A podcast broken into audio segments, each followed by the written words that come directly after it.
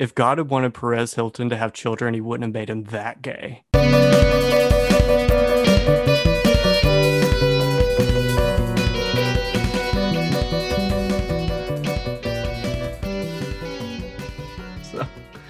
Okay, well, hello everyone. Welcome back. Um, today we're talking about surrogacy. I'm here with Sam and River. We were just joking about them uh, getting ready to get into women's business or um, be the customers, I guess. We're going to hear from the customer perspective. the customer is always right. Yeah. Keep that in mind. yeah. um and so we, this is like this is something that uh we've all been thinking about um there's been some twitter fights over it. Uh sam's done a podcast on it it's issue in the lgbt community and i recently became interested in it because i took a class in contracts and we were learning about how there's a contra- controversy about enforcing surrogacy contracts in Canada. I don't really know what the US laws are. Um, but do you guys want to, well, go around, even though you both have been on the pod before, we'll go around, uh, introduce yourselves, and uh, tell tell the audience why you're interested in this topic. Okay, I'll go first. Um, I'm Sam from Twink Rev. Um, I don't want children ever, but I feel like it's a fun topic to like point out the logical inconsistencies of like LGBT rights, which is just like liberalism taking over like an actual like material struggle of gay rights. Um, yeah, I don't know. The more I've learned about it, kind of like sex work, I've realized like how fucking stupid left is on his issues. And like it's just like oh let's like make make all the women just like giant puppy mill breeders. And we're just gonna like lock them in a factory to make gay couples and like the hamptons like babies. Yeah well there's kind of a simultaneous um like there's like a women aren't baby incubators thing when it comes mm-hmm. to like pro-life pro-choice stuff. Like you always hear that. But then with surrogacy it's like women are baby incubators anyway, you know, you know yeah. how it is. Mm-hmm. What about you, River? Uh, so I'm River. Uh, I'm a contributing editor at Twink Revolution. I became interested in this issue because I feel like it's the final frontier, sort of, of like capitalist expansion. Like at, at, this point, there's really nothing that's uh, safe from the market. And we talk a lot about the extremes to which like social reproduction has been pushed to the forefront in the absence of like an industrial economy. And this is like literal reproduction being commodified instead of just so many of the other things that we see now that normally people would have just done themselves or they would have relied on the family to do. Um, and so this is I think an extension of that in some ways, but it, in other ways, it's it's kind of a whole new uh, frontier. And once you tease out the logic of it, it it brings it just, just raises so many questions, and I I find it fascinating for that reason. Yeah, it's something. I mean, it reminds, and I think like Sam and I having both been libertarians have probably been exposed to similar arguments um, that you know there is really um, a desire to make everything susceptible to the market including like we were discussing before organs or legalizing uh, organ markets. So i feel like that's another sort of final frontier as well. But what's interesting about this one is it's kind of yeah, it gets really into the family and it gets so like in Canada, one of the issues we have is the enforcement of the surrogacy contracts because what happens is, you know, someone might agree to be a surrogate and then they will give birth to the baby and then not want to give the baby up.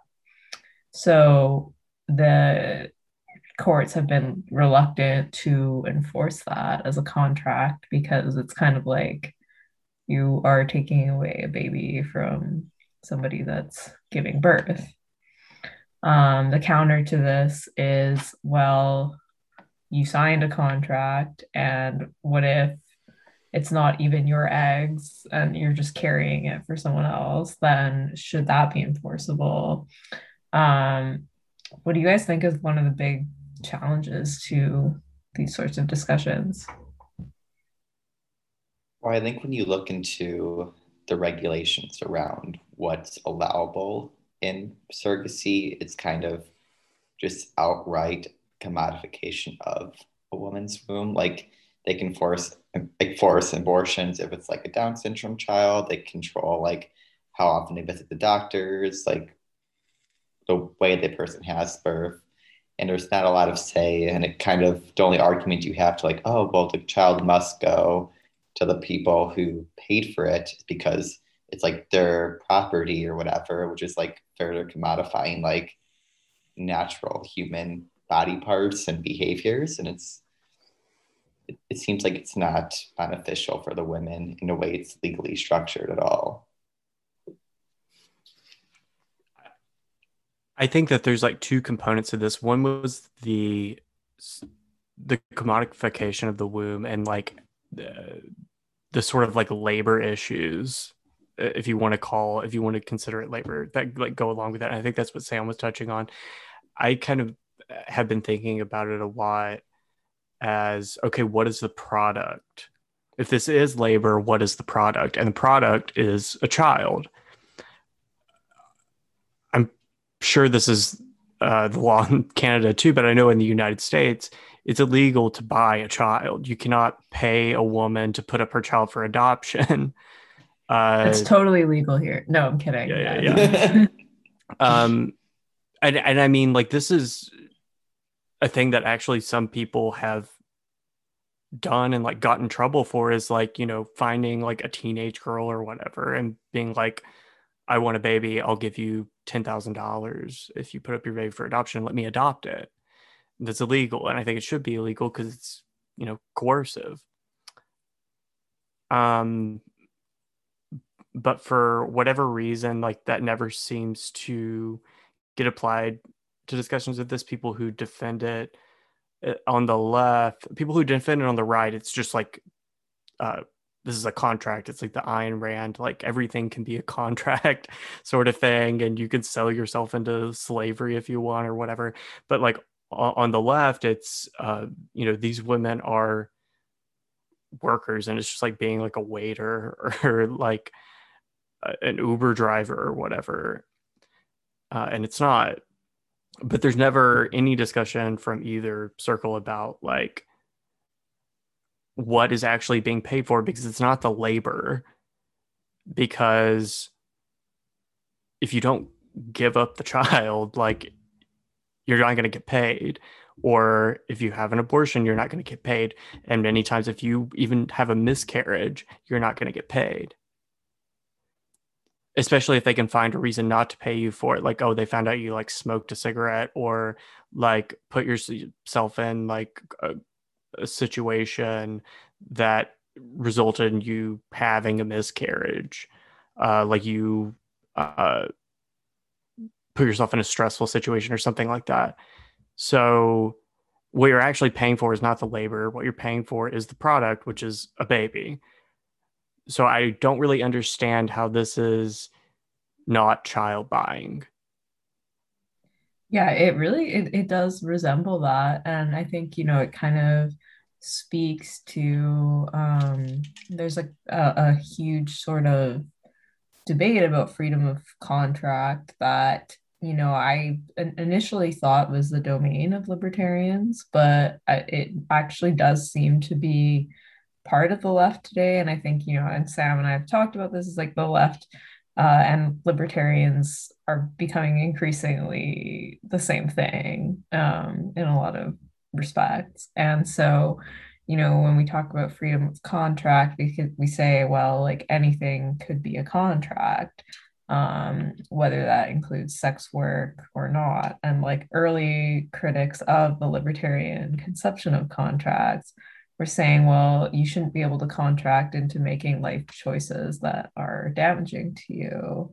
And that used to be like the leftist perspective, but I think increasingly it's it's not as much. And there's been you know, especially with like the organ market things where it's been like, okay, well, you have to, like, I remember being at a uh, libertarian event and there was debate about the organ things. And someone expressed there was there was a leftist who expressed indignation, like, oh, that's so terrible that like you guys want to legalize organ markets. And someone else said, um, well, don't you want to legalize sex work? Like, how come you can uh, how come you can contract into sex work but not organs? It's the same thing, like your body and whatever. And the person was like, yeah, actually, it's true. That's a good point. So I feel like, you know, the left would rather uh, go closer to like the libertarian conception of contract. They would rather do that than like give up like the ostensible social progressivism behind something like uh, sex work or behind now something like surrogacy which is now seen to be as like an LGBT issue as well. So I'm wondering what you guys are thinking. It's like like uh, in the LGBT discourse, is this seen as like a right? Is it seen as something that is like a progressive issue? And what are the sort of tensions that are are going on right now?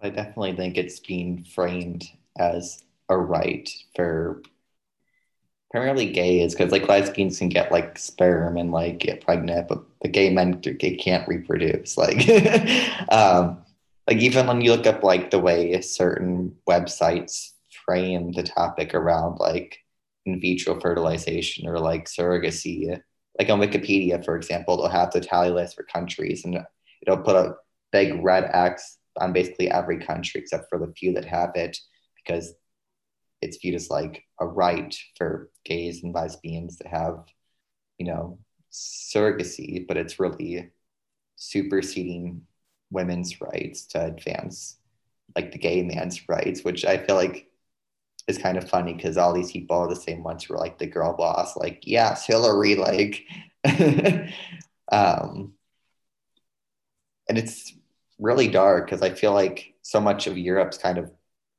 cracking down even more. Like Sweden doesn't allow altruistic surrogacy even uh, because it's been found to have lots of like hidden payments. So all the same problems just hide into this alternative, which is supposed to be commodified free, but we live in capitalism, so of course it's gonna always interject itself.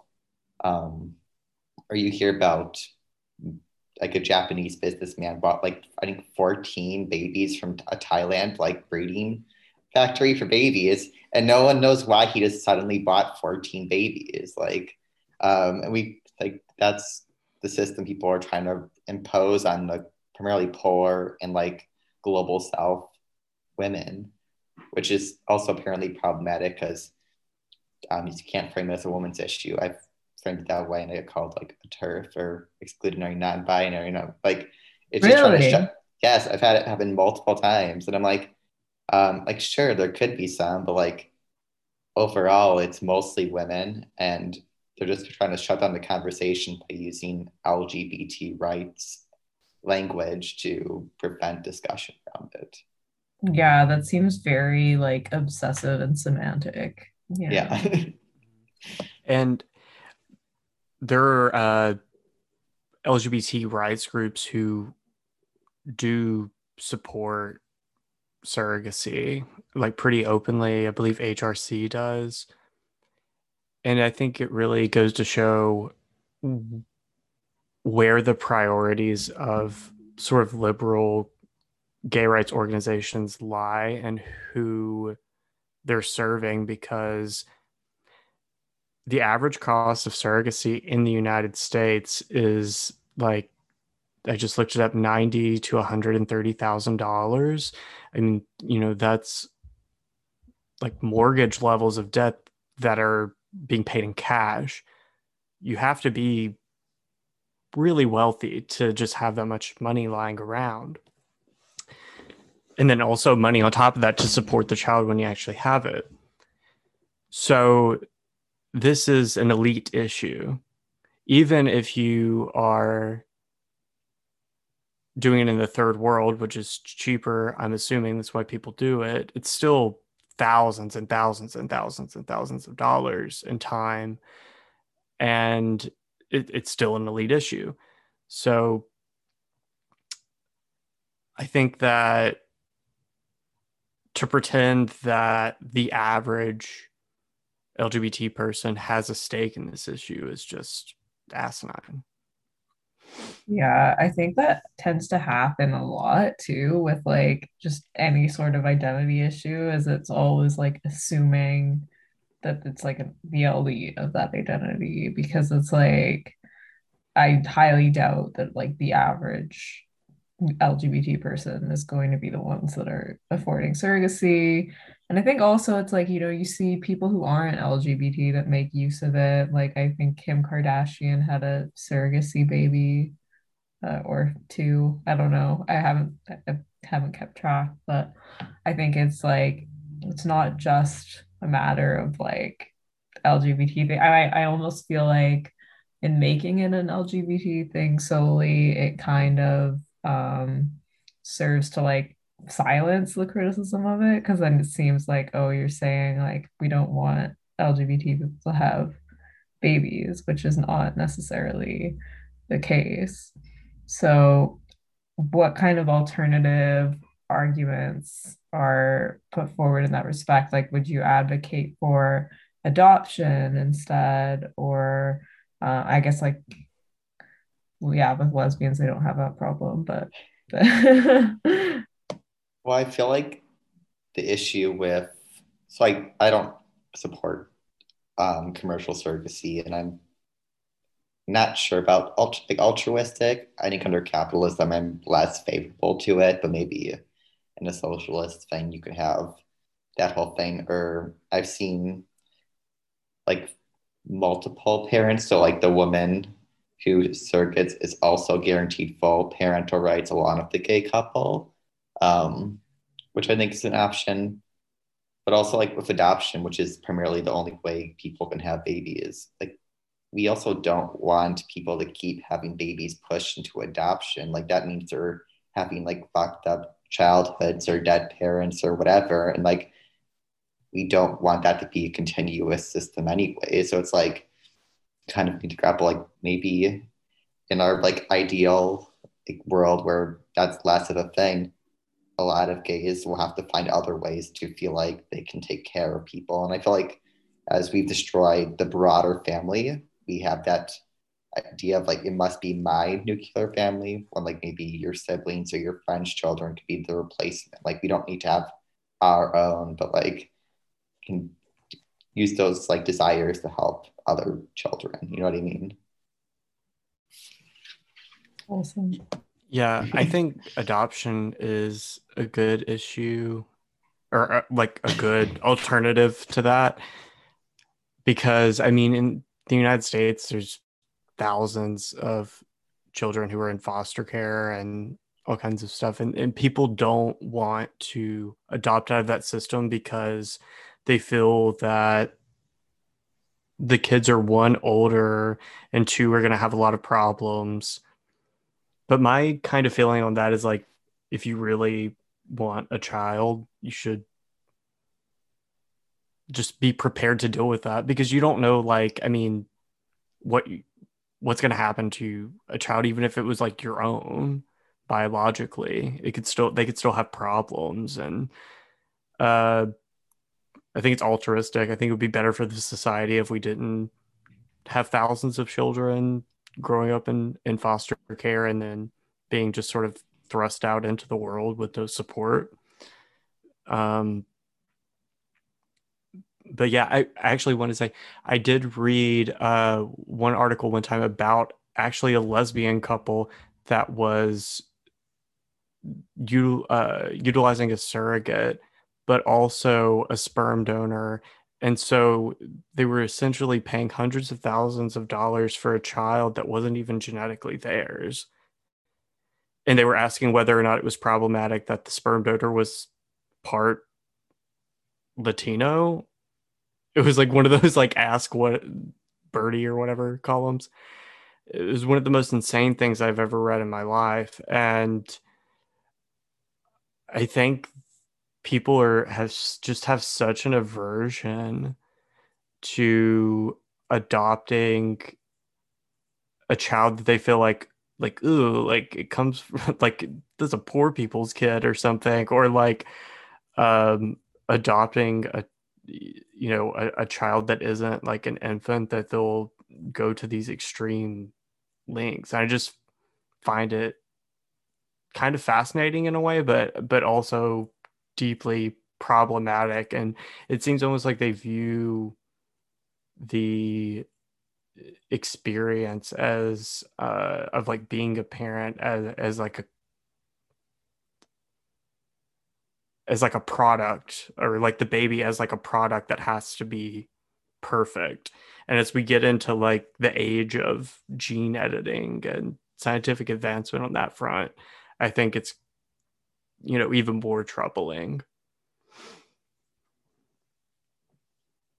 Yeah like you see um you know I, I, even like when people are looking for like obviously taking a sperm donation is not the same thing as as surrogacy but you see like a sort of like oh i want like the sperm to be from like a harvard grad or something like, like that but that story with the oh is it okay if it's latino? Like that is insane to me that that's like the sort of thing that they're worried about like there's kind of something else going on here um i think you know it's it's also interesting because i felt like, you know, maybe 10 years ago, the idea of like gay adoption was such a big debate. And now we don't really like now that's not really except for like maybe like a Matt Walsh tweet or something that's like, you know, worried about gay adoption. You don't really see that as being in the spotlight anymore. And now it's kind of more like surrogacy, like how can we enforce surrogacy contracts or like what kind of rights do people have to surrogacy I think something that's really interesting about the debate as well is the sort of international component, as like I think River alluded to. If you um, get a surrogate from the global south, it is cheaper. And I think that this is kind of, you know, reproducing a lot of imperial dynamics. Um, so, w- to what extent is this a thing? Like, is this something that, uh, is this a service that Americans make use of? Like, do you guys want to explain the sort of um, international component? So the two biggest places until I think around 2019 for international surrogacy was Thailand and India, where it's kind of like the sweatshops of like women just like live in these facilities and they have their babies, but they're like they're not even their genes, they're just kind of impregnated and like they raise in India and end up usually like European or American couple will go because especially for Europeans, they can it's adoption when it's outside of the country, so they can bring them in because they can't have surrogates in their own countries. Um, so both India and Thailand have severely cracked down because of so many scandals. Um, but like the Japanese businessman buying like 14 babies, like that's got a lot of media attention. So they're both cracking down pretty heavily on the industry. Is um, the U.S. still has pretty liberal like, laws on surrogacy, so it's not as big of an issue. But for like European bourgeois and petty bourge, like straight couples and I guess gay couples, that's the place to go. Um, yeah, I don't really know about the rest of the world. I feel like the rest of the world's pretty one-sided on the issue while like a few countries like the us and india and stuff were much more tolerant of the commodification of women's wombs well there's entire multinational like corporations or agencies mm-hmm. for-profit agencies of course set up to facilitate these surrogacies I mean, if you just Google surrogacy abroad, you'll get Google display ads. Here's one of them. It says that they have branches in Laos, Cambodia, Georgia, and Kenya, and Myanmar. Um, so any color you want, looks like. Um, they've had almost 600 customers. I mean, this is, you know, a this is a global industry and it seems as though they will set up shop in pretty much any country that will allow them to do it. And it's troubling. I mean I don't, I don't i don't really know what else to say about it. I mean um, there's no international consensus on on this issue. Um, the United States is what pro- I, I think like as Sam was saying, I think I think we're pretty much the only um, highly developed country in which this is like legal or like common at the very least. And uh, yeah it's, it's it's just insane.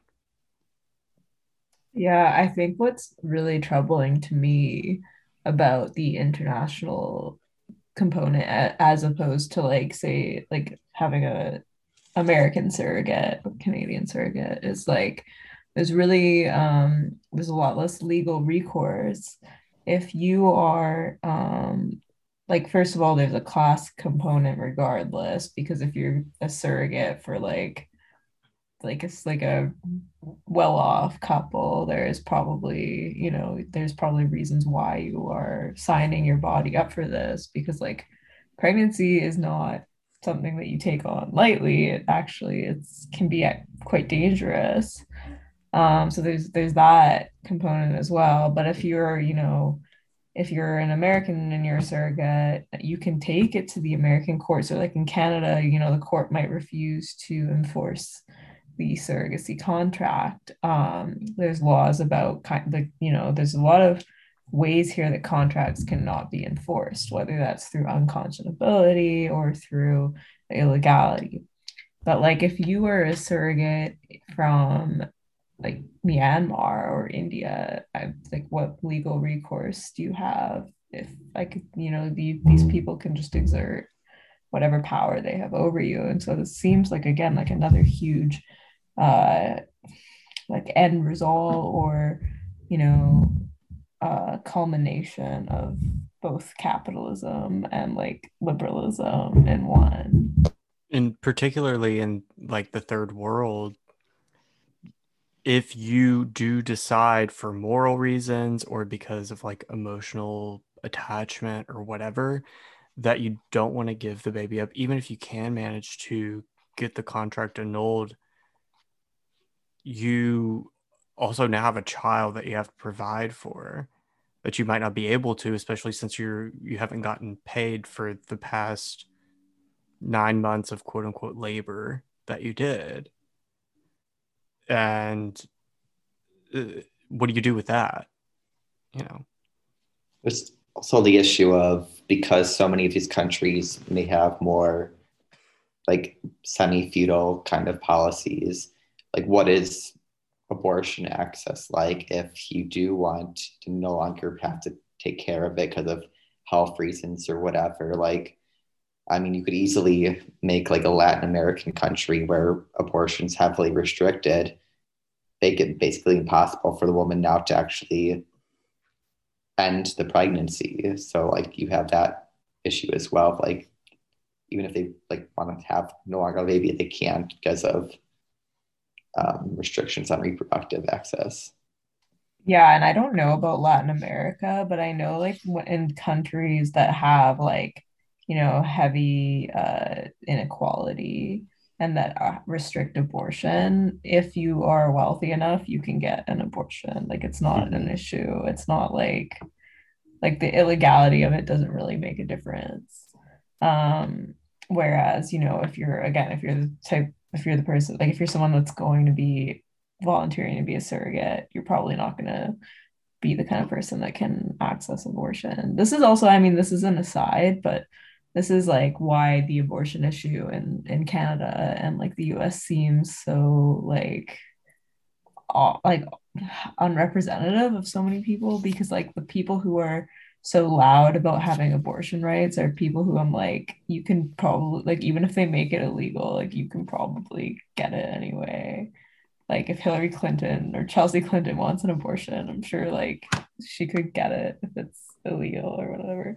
But then I guess that gets me thinking about surrogacy as well because it's like okay well then let's say that it's not legal or not allowed or that we crack down on it, then how are we going to prevent it from like truly would the same kind of exploitation be able to be reproduced? Or what kind of laws do you guys envision as something that might you know counteract it?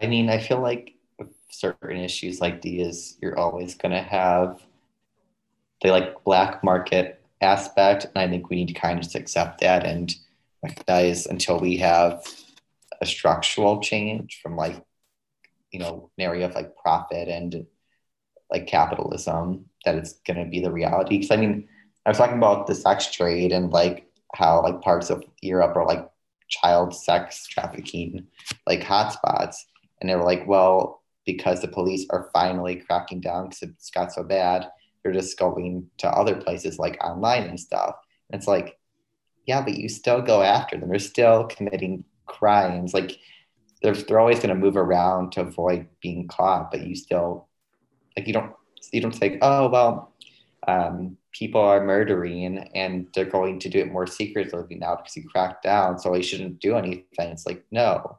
Uh, some libertarians might do that. yeah. um, I do I do think it's kind of a difficult question though of if you do ban it and there's an underground practice how, what do you do when you catch somebody? Like do you force the woman who's probably doing it for economic reasons to keep the baby? And you know especially if it could be like a financial burden or they just don't want a child or or whatever or do you give it to the surrogate parents and then just like find them? It's it's it's like what do you do? What happens like to the child that comes as a result of that? Because like it's not their fault you know? Mm-hmm. um I, I think that becomes a very complicated issue. Um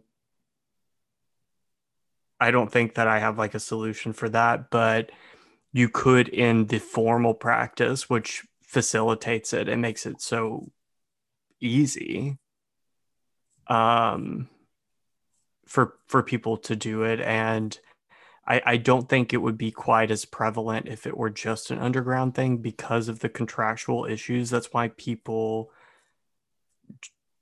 do it um, through these agencies is because they want assurance that they're going to get what they're paying for. And I think if you end that, a lot of people probably would just, you know, out of all the sort of anxieties that come along with, like, oh, is she going to like change her mind or whatever? They would just either adopt or just not pursue parenthood at all. Yeah, I mean, it I, I remember like one of the arguments for legalizing organ markets or whatever was like you would do it through your health insurance provider. This was an American argument because here we don't have these like I anyway, health insurance is different here, but this guy was like um, saying like you know in, in the us the way i take it is like you each have your own individual health insurers and um, he, like the model that he proposed was like you would um, through your health insurer so you wouldn't like organize it directly with the person you're buying the organ from it would be like you make a request to your insurer and they get it for you and like the person was arguing like this would um, make it safer because then like this person would be vetted by the health insurer. But then, yeah, I mean, that's a good point as well. Like it would all also make it probably more common because it's very easy to just make a request through your insurer. Um, I think when it comes to like, you know, the contracts, it's definitely like the idea of what like courts being reluctant to enforce it, I think could serve as a good check. So like, you know, it might not stop the initial contract from forming, but it would stop the mother, like the actual person carrying the child, from like having to be bound to it. Um, though I envision a bad reaction from people on that, especially if they're like an LGBT couple and like, you know, they might invoke some other kind of political issue on that front. I feel like touched on as well, like what happens to the child afterwards. I feel like because the class people doing this primarily is so wealthy, like why do we think much would change if like it was st- states taking care of them like like in a way that's like more sustainable. Like right now we like privatize like foster systems and stuff, so it's complete garbage. But like the children in these rich families are gonna just have immigrant nannies and like go to boarding schools and stuff. Like they're never actually gonna like always be taken care of by the parents because this class people don't view it as their responsibility. They can have their like Jia Tolentino, like Filipino nanny, uh, or human trafficked to that country and like locked in the house with the child. So it's like, I don't know, like the state can take care of them if they really wanted to, but they don't have an incentive to because that costs the same class of people pushing this industry to pay more in taxes or fees or whatever.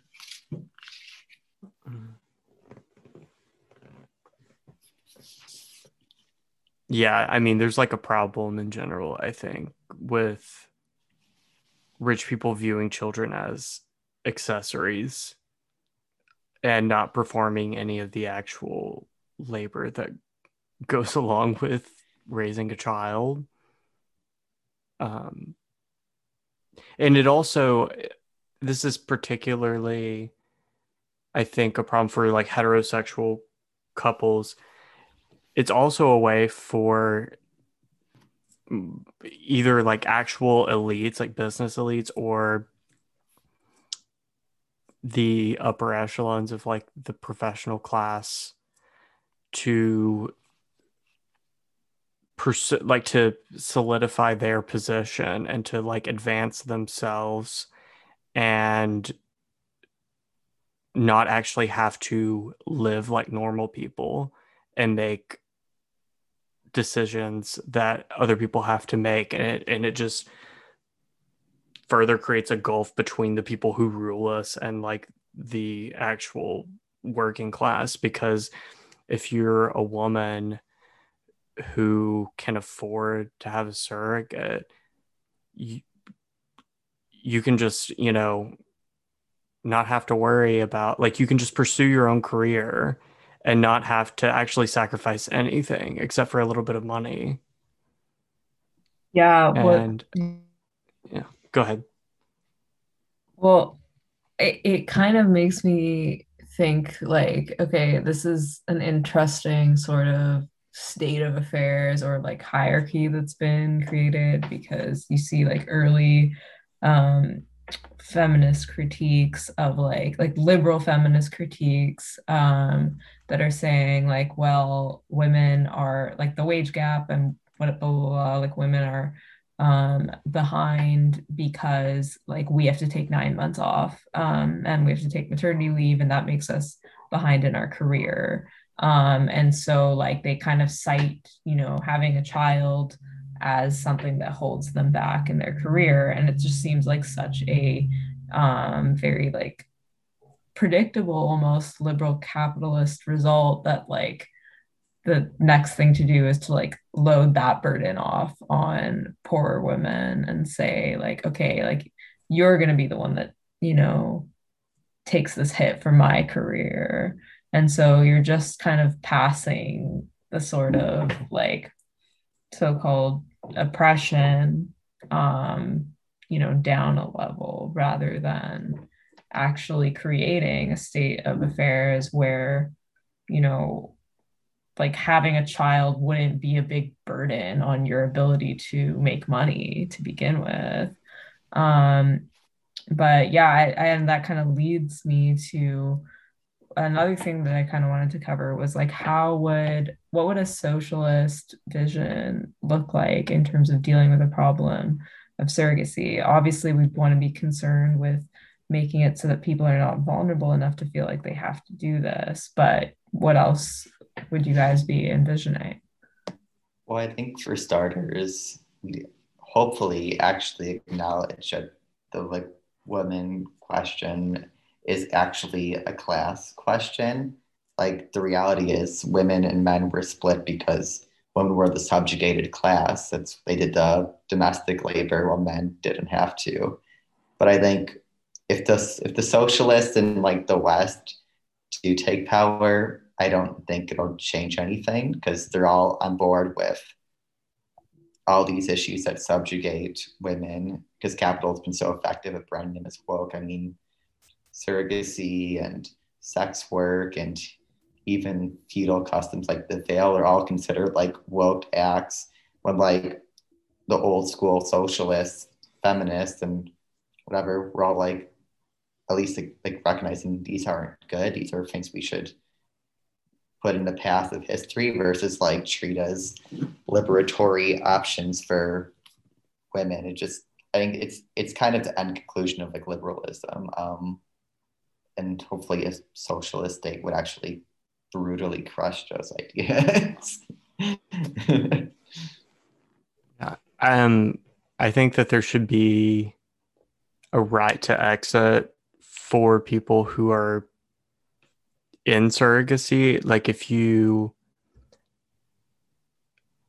are well i mean first you should ban it but then like if it goes underground the people who are doing it who are providing the service should be able to decide whether or not if caught or whatever the case may be whether or not they actually want to keep the child and if they do they should have the support uh, of the state in raising that child, feeding that child, caring for that child, just like I think everybody should. And I do think a big problem in the United States, as you were alluding to, Mila, about like women not being able to, you know, it's setting women's careers back by having children and, and all that, which I do sort of bristle at that critique all the time because it comes typically from like professional class women. But I, I that being said, I do think that you should have maternity care or like or paid maternity leave because even if you are just a minimum wage employee with no intentions or frankly prospects of advancing your career, I do think if you have a child, you should be able to have time to one recover from the you know bodily toll that childbearing takes and also to bond with your child to spend time with you know an infant which requires constant 24 hour supervision.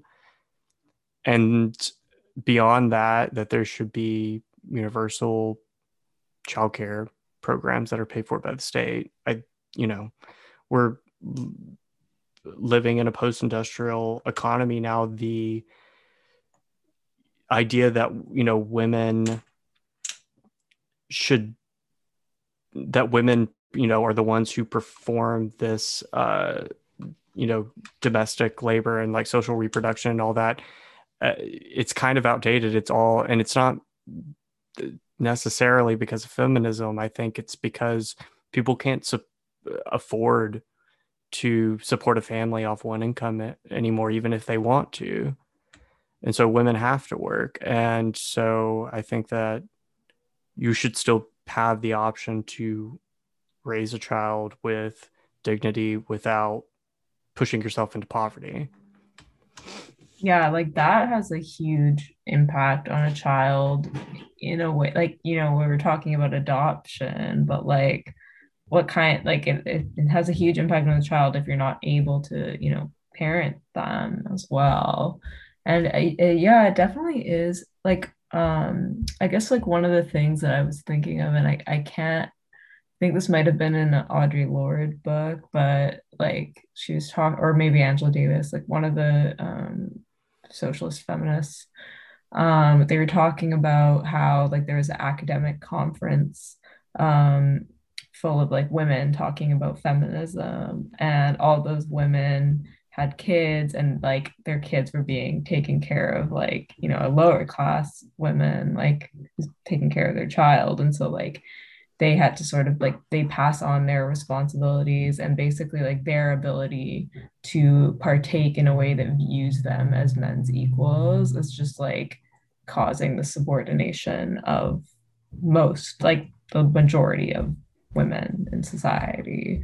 And so it's like i guess my my view is not like the uh, these like professional women have like a moral right to like you know advance uh, or whatever. I don't think that's what women's liberation looks like, but it, it definitely seems like they there's an incentive that's created and like for them to try and like you know become basically male capitalists and for like and for them to basically end up subordinating other women in the process. And i think you know when it comes to child rearing that's a huge thing. And it's not even like just surrogacy but childcare as well.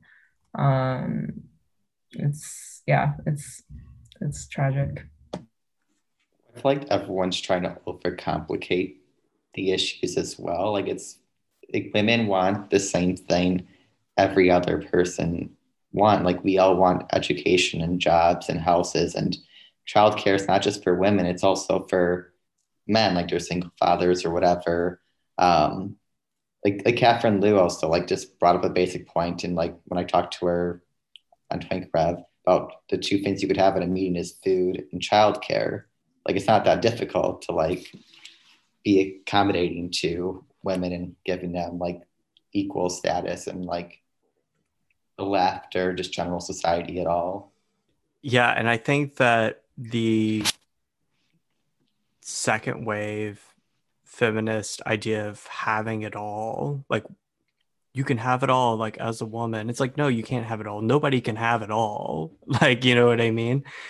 Um and it's understandable a lot of you know these women who did want to have like careers and couldn't because there was actually you know back then a culture where you know you people would just fire you for like being pregnant or, or whatever. Um we don't really have that that much anymore. Now it's kind of like not only are you it's sort of been flipped on its head. It's like they wanted like you can have it all but now it's like you must have it all. And this I think is what leads to, to to things like surrogacy because people can't come to grip with their own limitations. And it's it's part of like a broader sort of narcissistic culture if you want to like get into Lasch or whatever about like people seeing themselves as pure individuals in pursuit of their own happiness without any regard to the broader society or a commitment to a family or to an idea or a, a future for anyone besides themselves. And another thing, as you were saying with with the the conference example that you gave, like um, even if you can manage to have it all as a woman or like a gay man or whatever, um, there's somebody else who can't have it all. Like that's that's how power and resources work. You know, um, under capitalism is that pretty much every like power is a limited resource and it always comes at the expense of somebody else of somebody else. You know if someone if you are having children and not taking care of them somebody else is well who's taking care of their children? You know what i mean? And unless you have you know a socialist childcare system like literally there's always going to be somebody who's not going to be able to have it all in, in terms of like parenting and, and all that. Yeah, and what you said about Lasch is this is I, I he came to my mind as well, and I, I had made a joke a few days ago about how both like Chris Lasch and Chris Hedges have been really influencing um, my views on religion. And I think like something that Hedges writes about that kind of relates to this is how like scientific progress has made us like kind of like hubristic and like drunk on like this sort of idea of you know what we can do with science.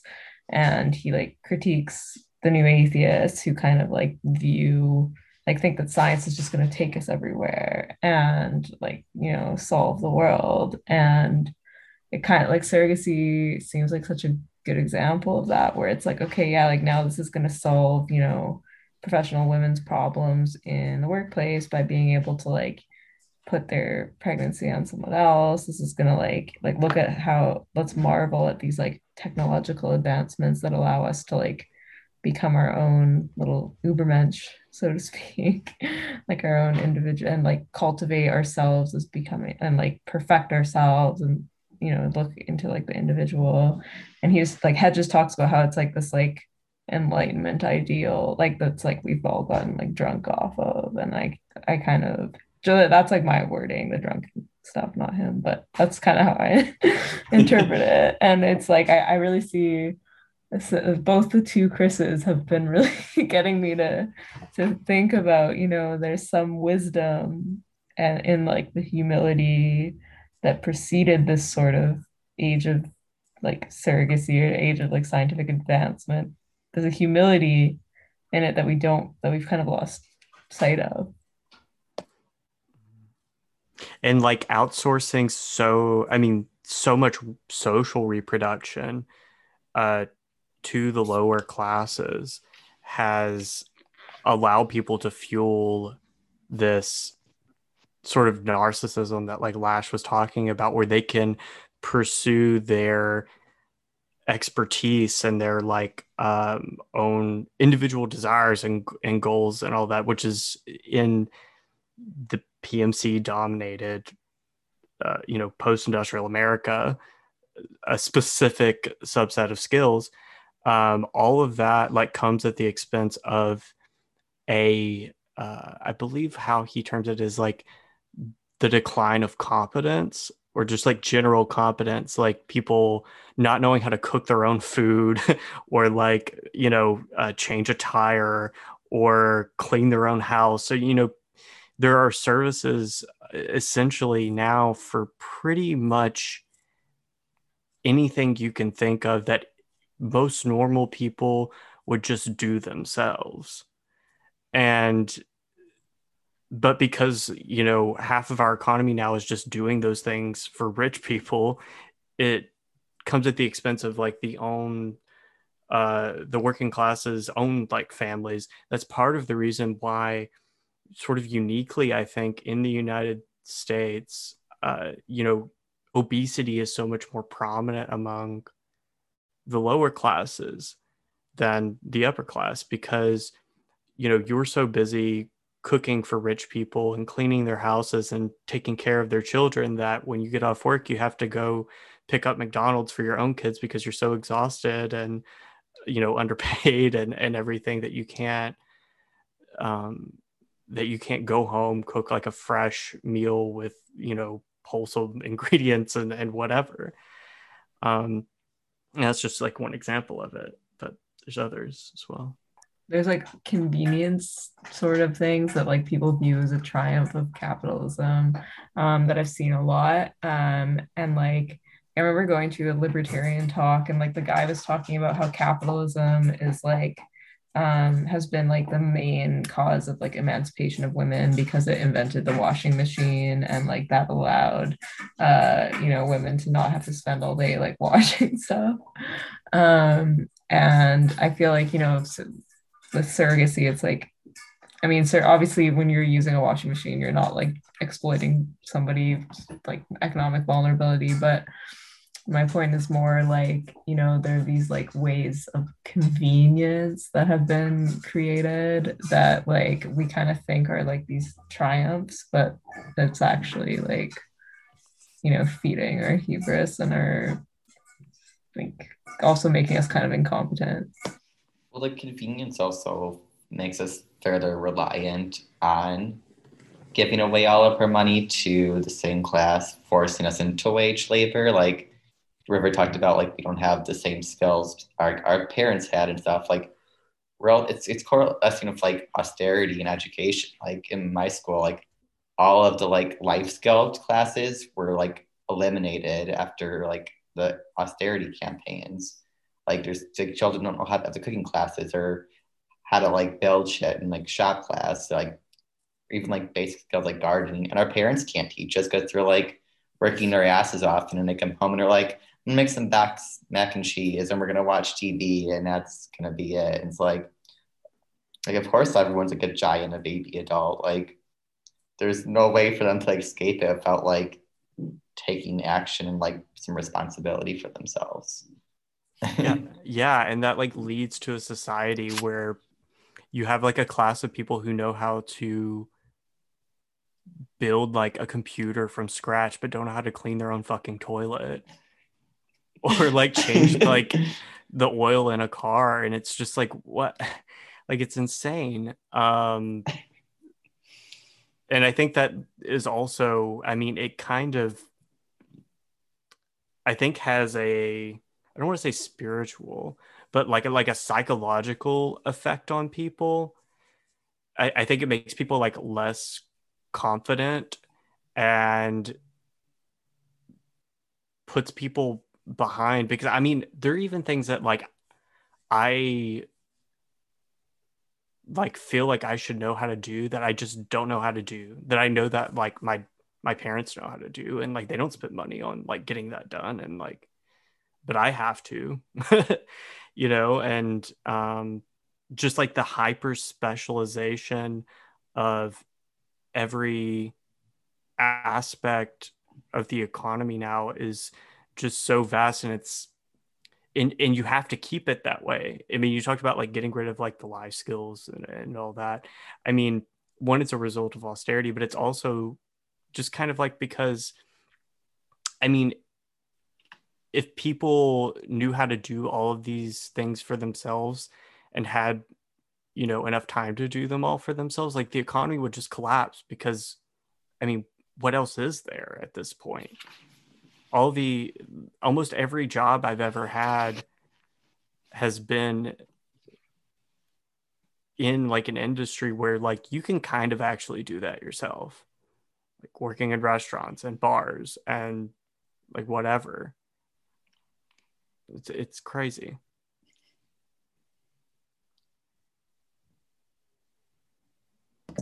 yeah i mean that's that's like yeah it it's it always is crazier to me once it starts to involve the body like and so mm-hmm. that's why like surrogacy um and like uh organs like seems like even if you bring it up in like conversations with like the average person um and you say like i think we should legalize organ markets like the average person is not going to be like yeah like that sounds great.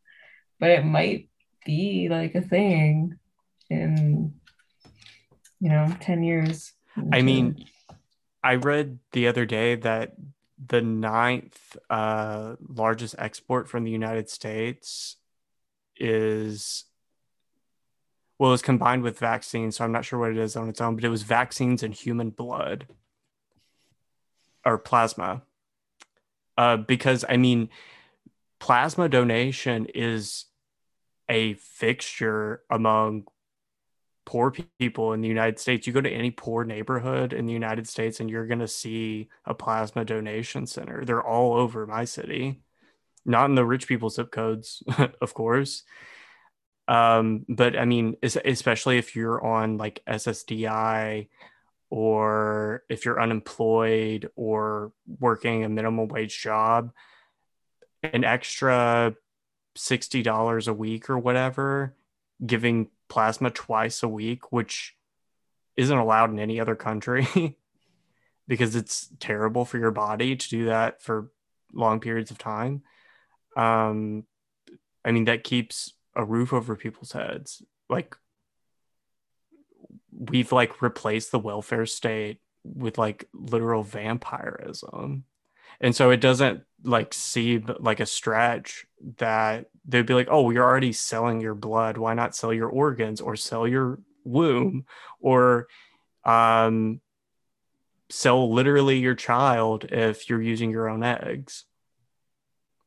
So, well, it's kind of like I think people keep falling into this idealism trap, which like libertarians love. Like libertarians are like idealists, but so we're like most of like the DSA woke like democratic socialists. Like they always fix it on the ideal of like a sexual interaction. Like, oh, what if this happens? Or um, like this, like giving blood is good. Like giving blood is good because it helps people, or giving a kidney to someone to keep them alive is good. But it's falling into the trap of letting that idealism completely ignore like material and economic reality of like what these industries practices actually look like. Like like my community, like in college was like a college town like recruit on there for plasma and luckily i didn't do it because they won't let gays do it mm-hmm. um, but like a lot of my parents friends also do it and they already have like two jobs and a bunch of children and i'm like that sounds exhausting like mm-hmm. yeah i mean and i don't really know of like in canada i don't think it's big that like you i don't think you can get paid for blood donations um like i think it's not legal, but I'm not sure. I'd have to double check. Um, but most of it's like supposed to be like free.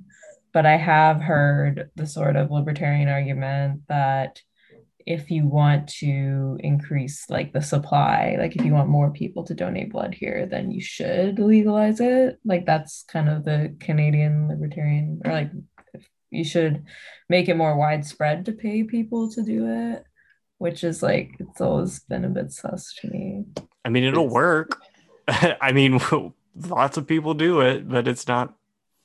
But it's also it, like yeah. psychopathic. Like it's mm-hmm. really just playing into this trap of like these individuals would never do these acts because they're so self-involved they need a profit incentive to like care about people in their community and like their nation state. Like like I don't you don't see this in this like you see with the COVID mask. Like if you go to Japan, they were never went into full lockdown, but they still followed the rules because they still had some like connection to other people. Like here, it's like the only way we're going to actually be considerate and like care for each other is with like massive or like minimal profit incentives plays. Like it's just like this is not good. well, and to a certain extent, I think that's kind of true. I mean, I've given, I, I used to get blood in high school for like free, but it was mostly just to get out of class. But like, I mean, I know people who give blood alter altruistically because in the in the US you can donate plasma for money, but you can't donate like whole blood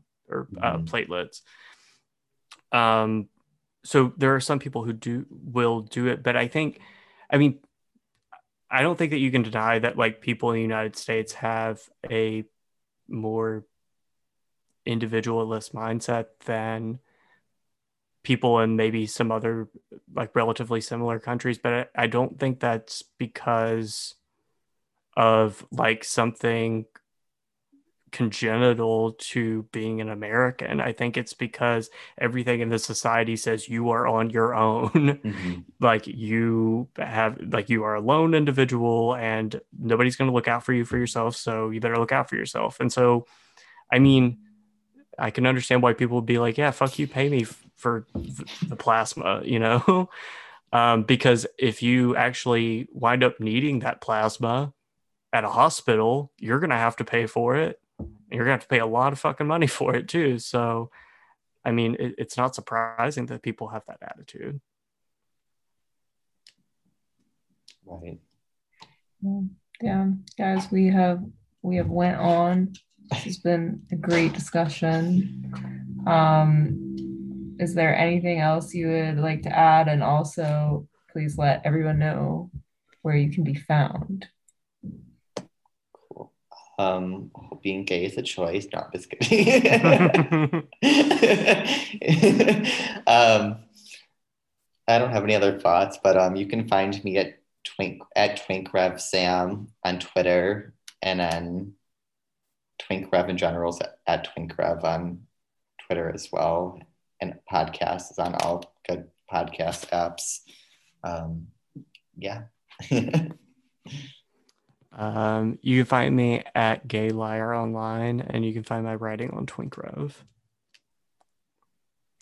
Thanks, everyone. This was a very fascinating discussion. Um, I hope that you all enjoyed it. Thank you, Sam and River, for coming on, and uh, we'll see you next time.